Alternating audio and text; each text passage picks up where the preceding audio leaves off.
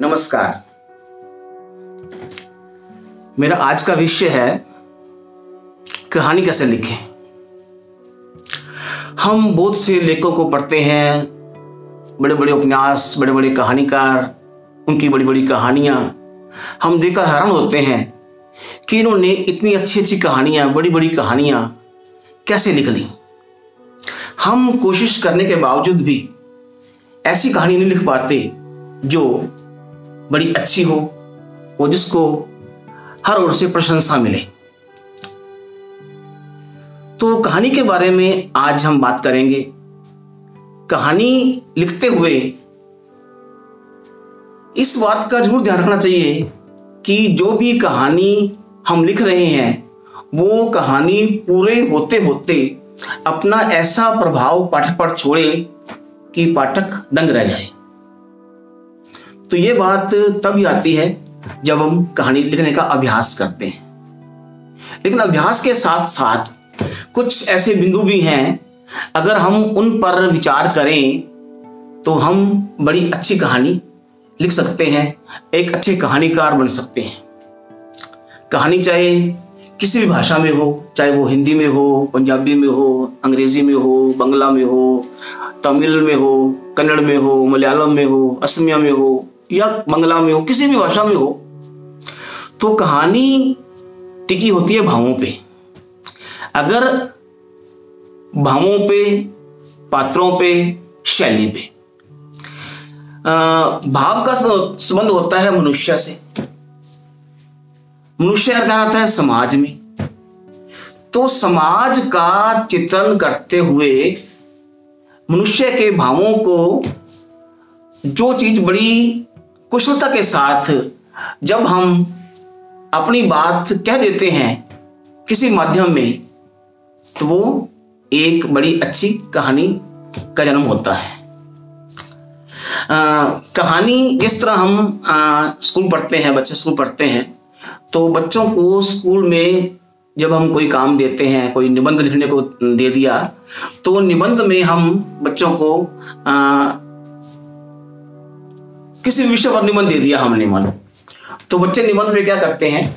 आ, बच्चे निबंध पे पहले लिखेंगे उसकी भूमिका। भूमिका मीन या उसका परिचय।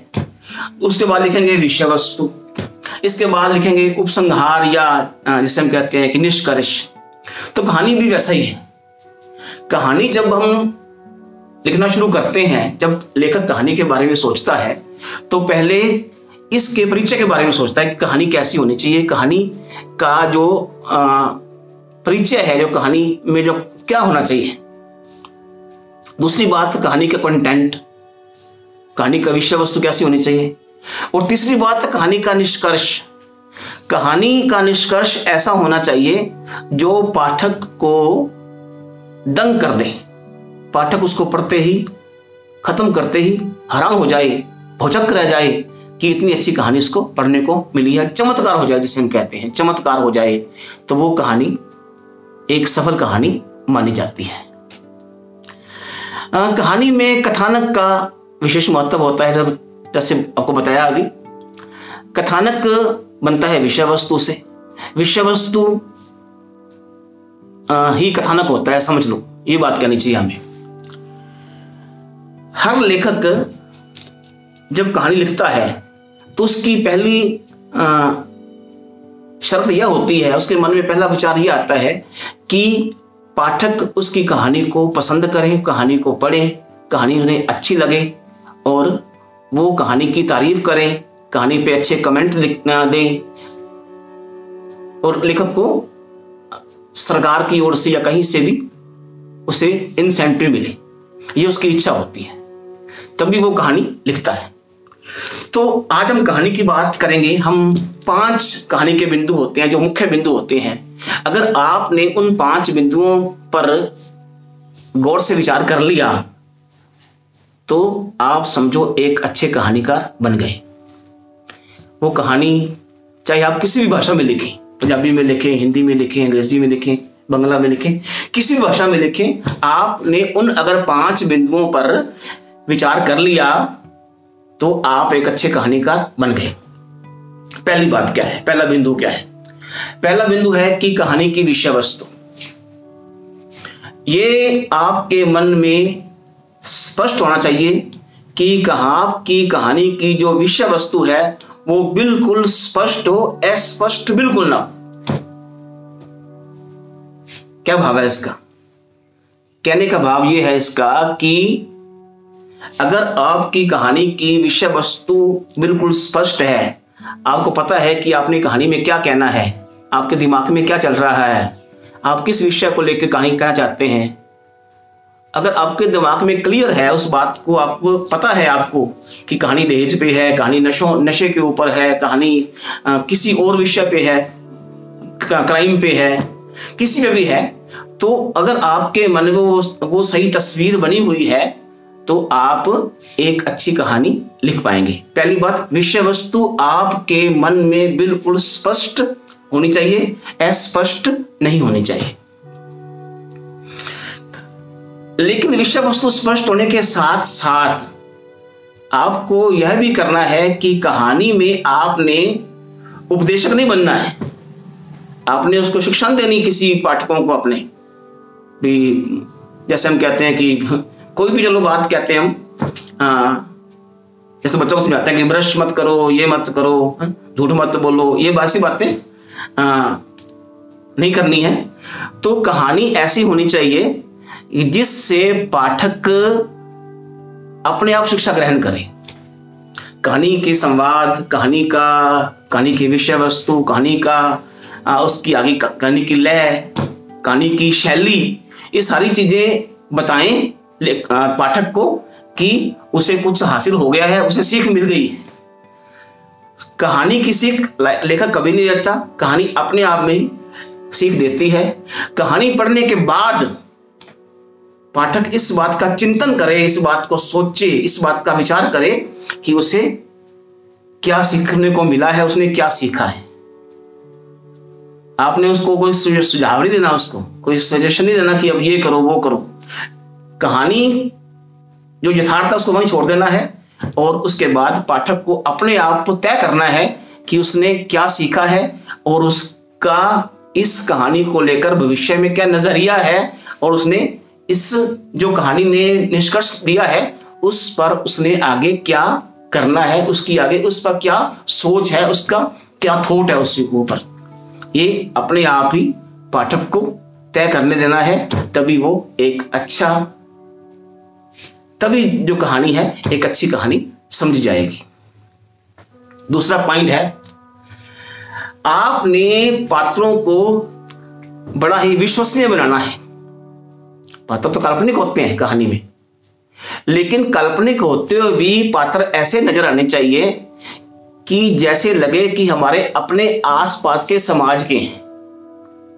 जैसे लगे कि अश्विनी आहूजा है ऐसे लगे कि सुनीता रानी है ऐसे लगे कि बुधिया है जैसे लगे राकेश कुमार है। राकेश कुमार वही जो हमारे मोहल्ले में पोस्टमैन का काम करता है। वही लगे मतलब कहने का भाव ये है कि पात्र ऐसे होने चाहिए जो काल्पनिक होते हुए भी विश्वसनीय लगे, हम उन पर विश्वास कर सके। हमें लगे कि हमारे आसपास के वातावरण के हमारे परिवेश के हैं और वो हमारे आप, हमारों, हमारे बीच में से ही आए हुए हैं। कई किसी और संसार से नहीं आ गए एलियन से नहीं आ गए। हमारे अपने ही, हमारे अपने ही मोहल्ले के, हमारे प्रवेश के, हमारे अपने समाज के ही वो लोग हैं, वही हमारे पात्र हैं। तो पात्रों की विश्वसनीयता बनाए रखने के लिए लेखक को बड़ी मेहनत करनी पड़ती है। उसे पात्रों के जीवन में घुसना पड़ता है। पात्रों को समझना पड़ता है, चरित्र को समझना पड़ता है कि कौन सा व्यक्ति किस स्वभाव का है, किस तरह की उसकी आदतें हैं, किस तरह वो रिएक्ट करता है किसी दूसरी बात को लेके, किस तरह का उसका बोलचाल का तरीका है, किस तरह का उसका टेम्परामेंट है, ये सारी बातें जो है, वो पात्र को समझना ही लेखक की सबसे बड़ी मेहनत होती है। अगर वो लेखक उसमें मेहनत कर ले, पात्रों को विश्वसनीयता बनाए रखने में मेहनत कर ले तो वो एक अच्छा लेखक बन जाता है। और जो कहानी पैदा होती है उन पात्रों के माध्यम से, वो बड़ी ही एक वचित्र कहानी, बड़ी ही एक वंडरफुल स्टोरी जिसे हम कहते हैं, वो बन जाती है। तीसरा पॉइंट है पीओवी पीओवी यानी point of view POV film की टर्म है शॉर्ट शॉर्ट का नाम होता है पीओवी तो उसमें फ़िल्म में तो यह होता है कि एक चरित्र जो है, वो उसका दृष्टिकोण क्या है आस, उनके, उसके आसपास की चीज़ों के बारे में, उसके आसपास के परिवेश के बारे में, उसका नज़रिया क्या है। लेकिन कहानी में पीओवी में लेखक का नज़रिया होता है। लेखक अपने पात्रों के बारे में क्या सोचता है? पात्रों को वो किस तरह से उनको आ, उनकी एक्सप्लेन करता है पात्रों को उनका उनका वर्णन करता है। तो पात्र उसके कैसे हैं उसके बारे में वो लिखता है। ये सारी बातें पीओवी के अंतर्गत आती हैं। पीओवी का पीओवी करते हुए हम कई बार ऐसा होता है कई लेखक ऐसा करते हैं कि वो अपने मुख्य पात्रों को भूल जाते हैं। और गौन उनका ध्यान जो है गौन पात्रों पर केंद्रित हो जाता है। तो ये कहानी की सबसे बड़ी कमी समझी जाती है। अगर आपका ध्यान अपने मुख्य पात्र से हट, हटकर, एक प्रोटैगनिस्ट से हटकर गौन पात्रों पर आ गया तो समझो आपकी कहानी वहीं पे मर गई, खत्म हो गई। पीओवी बड़ा इंपॉर्टेंट कंटेंट होता है कहानी में। फ़िल्म में भी होता है कहानी में भी होता है। तो मेन मेन पात्र पर अपना ध्यान केंद्रित करना गौन पात्रों को इतना ध्यान ना देना ही पीओवी कहलाता है। और पीओवी जो है अगर आपको इसकी समझ आ गई तो आप समझो एक अच्छे कहानीकार बन सकते हैं। पीओवी में एक एग्जांपल और बताऊँगा आपको मैं आ, बताना चाहूँगा कि जिससे हम कहते हैं कि आ, आ, कई बार ऐसा होता है कि हम अपने पात्रों के माध्यम से स्थिति को उलझा देते हैं। कई बार हमारा ऐसा होता है कि किसी व्यक्ति विशेष के प्रति हमारा कोई हमारा कोई आयुष्य भाव होता है। मान लो मेरा एक दोस्त है, उसने मुझे धोखा दिया है, मेरे साथ ठगी की है। अगर मैं उस दोस्त के बारे में अपने एक चरित्र के रूप में उस कहानी में लिखना चाहूँ तो उसको ज़्यादा फोकस कर दूँ और मेन पात्र को भूल जाऊँ, अपनी ईर्षा भाव को दिखाने के लिए, अपने मन के भाव को, अपने मन को संतुष्ट करने के लिए कि मैंने उसके बारे में लिख दिया तो वो आपका मन तो संतुष्ट हो जाएगा। आपके दिल को तो सुकून मिल जाएगा कुछ समय के लिए, लेकिन कहानी आपका जो लेखक है वो मर जाएगा। आपका जो कहानीकार है वो निकम्मा हो जाएगा, खत्म हो जाएगा। इस कारण कभी भी हमेशा अपने गुण पत्रों पर उतना ही ध्यान दीजिए, जितना वो डिजर्व करते हैं, इतनी उनको ध्यान देने की ज़रूरत है। ज़्यादा ध्यान, पूरा ध्यान अपने मुख्य पात्र पर ही दीजिए प्रोटैगनिस्ट पर दीजिए, तभी वो एक कहानी जो है, अच्छी बन सकेगी। इसके बाद है शीर्षक। अब सवाल उठता है कि इस कहानी का शीर्षक क्या लिखा जाए? कई बार ऐसा होता है कि बहुत से लेखक कहानी लिख लेते हैं उसके बाद सोचते हैं इसका शीर्षक क्या रखा जाए? पहले एक शीर्षक नाम दे दिया, फिर उसके बाद कुछ हफ़्ते बाद दूसरा नाम दे दिया, फिर जब कहानी छप गई, नहीं, ये ठीक नहीं था। फिर उसके बाद तीसरा कोई शीर्षक और दे दिया। तो हम हमेशा कंफ्यूजन में रहते हैं कि शीर्षक कौन सा दें। तो शीर्षक बड़ा ही महत्वपूर्ण होता है। इसके लिए मैं ये सुझाव दूँगा कि कथा लेखक को उसी अनुराग के साथ शीर्षक के लिए अवधारणाएँ उत्पन्न करने में सक्षम होना चाहिए। जिसके साथ उसने कथानक की अवधारणा का मानचित्र किया हो। इसके लिए अब अब सवाल यह है कि कैसे करेंगे कैसे होगा?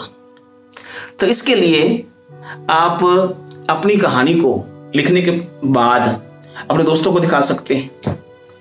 उनसे उनकी सलाह ले सकते हैं कि इसका क्या टाइटल होना चाहिए? वो आपको सुझाव देंगे। तो कई बार टाइटल जो होता है, वो सिंबॉलिक होता है, सांकेतिक होता है। कई बार किसी व्यक्ति विशेष के नाम पे होता है प्रोटैगनिस्ट के नाम पे होता है। कई बार किसी कंसेप्ट को लेके होता है। कई बार किसी एक जो शब्द विशेष आ जाता है, जिसके बारे में बार बार उसका ज़िक्र करते हैं तो उस पर हो जाता है। तो शीर्षक जो है, कई, ये लेखक अपनी सोच होती है कि वो किस शीर्षक के बारे में कैसे और क्या कहना चाहता है? हाँ इसके बाद नेक्स्ट है कहानी की लंबाई कहानी की दीर्घता। कहानी में एक शब्द सीमा होती है। आ, कहानी उतनी ही होनी चाहिए जितनी कहानी होती है। कहने का भाव यह है कहानी ना तो बहुत लंबी हो। ना ही बहुत छोटी हो। कहानी को घसीटना जिसे मतलब घसीटना नहीं होना चाहिए। कहानी में ज़बरदस्ती जो है, इसके शब्द से बढ़ाने के लिए या उसका पेज बढ़ाने के लिए ऐसी कहानी नहीं लिखनी चाहिए। बल्कि कहानी उतनी लिखनी चाहिए, इतनी होनी चाहिए, जितनी उसकी, जितनी कहानी की मांग है। कहानी कहानी कोई उपन्यास नहीं होता, उपन्यास अलग होता है। कहानी अलग होती है। कहानी में एक घटनाक्रम होता है लेकिन उपन्यास में क्या होता है, कई प्लॉट होते हैं फिर सब प्लॉट होते हैं फिर सब प्लॉट होते हैं, कई कहानियाँ होती हैं तो कहानियों का मिक्स जो है, अंत में आके वो इकट्ठी कहानी जाती है बात सब। तो कहानी और उपन्यास में अंतर होता है। उपन्यास चाहे आप कितना भी दीर्घ कर लें, लंबा कर लें, हो जाता है, लेकिन कहानी जो है, उसमें एक सब प्लॉट होता है, और सब प्लॉट के लिए कितनी ज़मीन चाहिए उसको, उतनी ज़मीन प्रदान करना ही कहानीकार का उद्देश्य होता है। कहानी लंबी नहीं होनी चाहिए, कहानी उतनी होनी चाहिए जितनी कहानी की मांग है जितनी कहानी की डिमांड है, कहानी उतनी ही होनी चाहिए। एक अंतिम बात और बड़ी इंपॉर्टेंट बात जो है, वो मैं कहूँगा कि सबसे ज़्यादा इंपॉर्टेंट बात भी वही है। एक, जैसे दुआ सुना होगा आपने, करत करत अभ्यास के गणमती हो सुजान, रसरी आवत जात, सिल पर पड़त निशान। कहने का भाव यह है कि जितनी मेहनत आप करेंगे कहानी के ऊपर, उतनी कहानी अच्छी बनेगी। परिश्रम हमेशा करते रहना चाहिए। एक बार कहानी एक बार लिखने से नहीं आ जाती, दो बार लिखने से नहीं आ जाती। एक कहानी को कई कई बार लिखना पड़ता है। तभी जाकर कहानी की भाषा, कहानी का भाव, कहानी की जो है समझ हमें आती है, कहानी में परिपक्वता आ जाती है। परिपक्व कहानी तब बनती है जब हम बार बार बार बार इसका अभ्यास करते हैं। और अभ्यास लिखने से होता है, कहानियाँ पढ़ने से होता है। बहुत कहानियाँ पढ़िए अधिक अधिक से अधिक साहित्य पढ़िए, सब भाषाओं का साहित्य पढ़िए, अंग्रेज़ी का पढ़िए, पंजाबी पढ़िए, हिंदी पढ़िए, बंगला पढ़िए। अगर भाषा आपको नहीं आती तो उसका, उसके अनुवाद पढ़िए। तभी जो है, जितनी भाषा आप पढ़ेंगे, उतना जितनी भाषाओं में साहित्य आप पढ़ेंगे उतने ज़्यादा संस्कृतियों से आप वाकिफ होंगे उतने ज़्यादा समाज से आप वाकिफ होंगे उतने तरह के लोगों से आप वाकिफ होंगे और आपका दृष्टिकोण जो है बड़ा विस्तृत हो, हो होगा और आप एक अच्छे कहानीकार बन सकेंगे। तो प्रयास कीजिए कोशिश कीजिए।